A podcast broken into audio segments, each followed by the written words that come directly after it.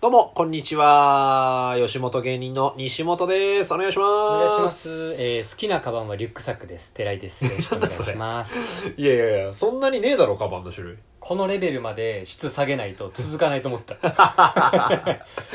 いいよリュック両手開くから まあね、うんしょえるもんね。しょえるからすごいいいんだけど確かになあのー、サコッシュはしないのサコッシュ。サコッシュ持ってますおしゃれキングだもんね。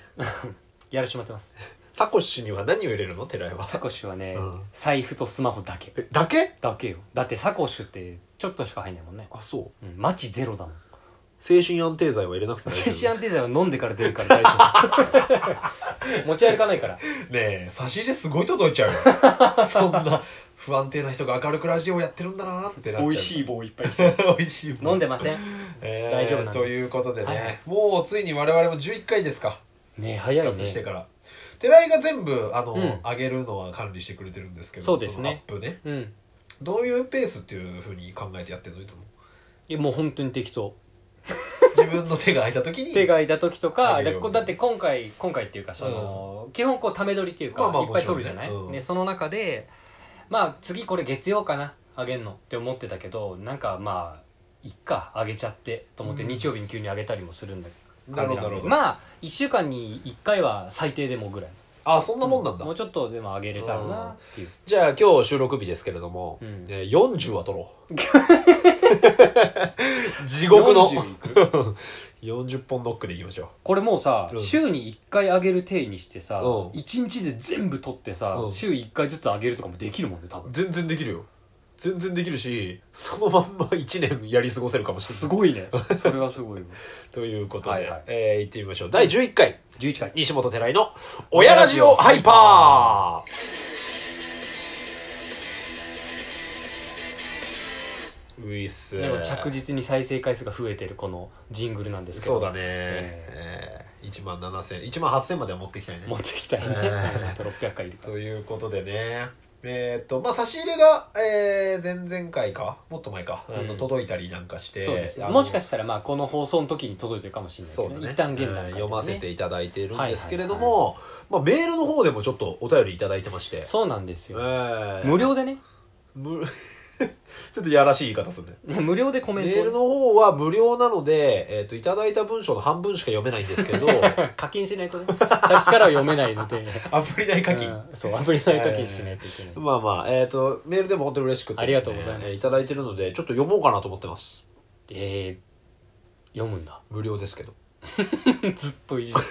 嫌な感じうん、いただきましたありがとうございますえーありがとうございます、ええー西本さん寺井さんいつも楽しく拝聴させていただいておりますありがとうございまえすー私は、えー俳優をやっている東出昌大と申しますあのあの渦中の渦中の大丈夫かないや全然そんな暇ではないよあの人もまあ暇じゃないだろうねコンフィデンスコンフィデンスマンうん、映画始まるからねあそうだそうそうそうそうそうなのいや忙しいっすよあドラマい以前たまたまツイッターで親ラジオを知りよく聞いていたのですが今回復活ということで大変喜んでおりまあすそうなんだヘビ東ー出チさんャヘビーチャイありルがドえー現在ドラマの撮影中で、えー、桐谷健太君や桐谷健太君や比嘉愛未ちゃん比嘉ちゃんにもおすすめしていますいつかゲストで出れたらいいななんて思っていますあこれドラマ今やってるやつだへー刑事と検事みたいなやつねさて私には最近大きな悩みがあるので相談に乗っていただいてもいいでしょうかやばいよやだよ俺乗れないよこん なの新婚だぜ俺もややばいねめてよメディアにも報道されているのでご存知かもしれませんが、匂わせという言葉をご存知でしょうか 違うねもろじゃん思ったのと違ういねやこいつはもろだよでもああそっかそうよそういうことそうねこいつはもろです私はこの匂わせという行為により夜も眠れない日々を過ごしていますお前が悪いんだろ私が悩んでいる匂わせですがもう今後の芸能生活に関わることを恐れずズバリ言ってしまいますやめた方がいいよ危ないねこんなラジオでさそれはマクドナルドのポテトの匂わせです弱いボケですよ 非常に、仕事から節制しなくてはいけないのですがあれにはどうしても勝てませんえお二人にはどんな匂わせが苦手ですかまたどんな対応で乗り越えていますかよかったらご意見をお聞かせくださえい、はいチャイルドネームボッキリカルパレードさんありがとうございいますお久しぶりのぼっきりガルパレードさんかなり久しぶりです、ね、ありがとうございます、えーかつて6年前に僕らがやっていたラジオでは、ほぼ毎週ハガキを送ってくれておりましたそうだね伝説のチャイルドもうぼっきりガルパレードさんだって今回他のチャイルドの方から「そのボッキーガルパレードさんの出演はないんでしょうか?」っていうコメン トあったからね一回すごいね、ぼっきりガルパレードさんとピンクのポストイットさんだけは常にメール送ってくれてたからね ヘビーチャイルドねねあり殿がと堂うございま入りですすありがとうございまたすだぼっきりガルパレードさんは今お聞きいただいた通り、あのかなりボケが渋滞したハガキを送ってくるんですよ毎回、ね毎回ねえさばくのが大変なんですあよりがとうございますまず匂わせっていう意味ですけどこれがさその、うんよく分かってないんだけどはい匂わせって、例えば SNS とかにああそのこの美味しいお寿司食べに来ましたっていうお寿司の写真だけど、なんかその写真の角の方にうんうん男の人の腕時計写ってますみはたいなさそのなんか彼氏なあなあを匂わせてるなるほどみたいなで例えばさ最近の芸能界で言うと縦読みするとうん不倫の相手に対するメッセージになってる匂わせとかさ、なるほどそれが匂わせよ SN インスタのそうそうそうああったねそんなそのうねそうそうそうっていうのがあったりしてそのまあ真意は分からないけど、うん彼らの持たせてる意味は何なんだろうっていうのが匂わ せ待ってこのメール縦に読んでえにいわいげいさ全 然大丈夫でしたれわわわわわわわ 縦大丈夫でし 匂わせた縦危なかった大丈で夫すよかったですよかったですねっていう なるほどうそういうやつってことねいやそういう匂わせのことを振っといて実は物理的なマクドナルドのポテトの匂わせっていうボケって紐こ解とかないであ げてぼっきりさんの紐解かとないであげていうボケってことやめてあげて確かにマックの匂いっていや美味しいですよね乗っかっちゃってる乗っかっバスの中とかでマック買っている人とかいたら「あうん今日の夕飯マックかな」とかっい や違てうこっちも考えちゃったりしちゃってる違てう違う違うそれ大変困ってるんですよ いやつまんねえラジオ あの送ってきたハガキの意図をつかめずにそのまんまいっちゃういっちゃうタイプねのね、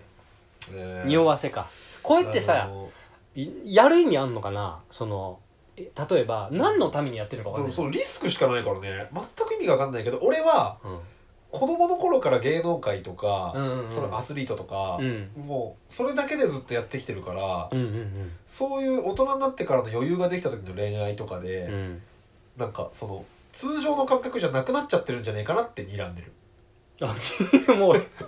見解があるんだ、うんこの匂わせに対してのそうそうそうだって見解そをんな持こってとんの普通にさやってき育ってきたらさそんなことしないじゃん、絶対不倫しててさうん不倫しかもフォロワーも山ほどいるのにさ、うん誰もが見れる場所でさやるって意味わかんないじゃんだからバグっちゃってんだよ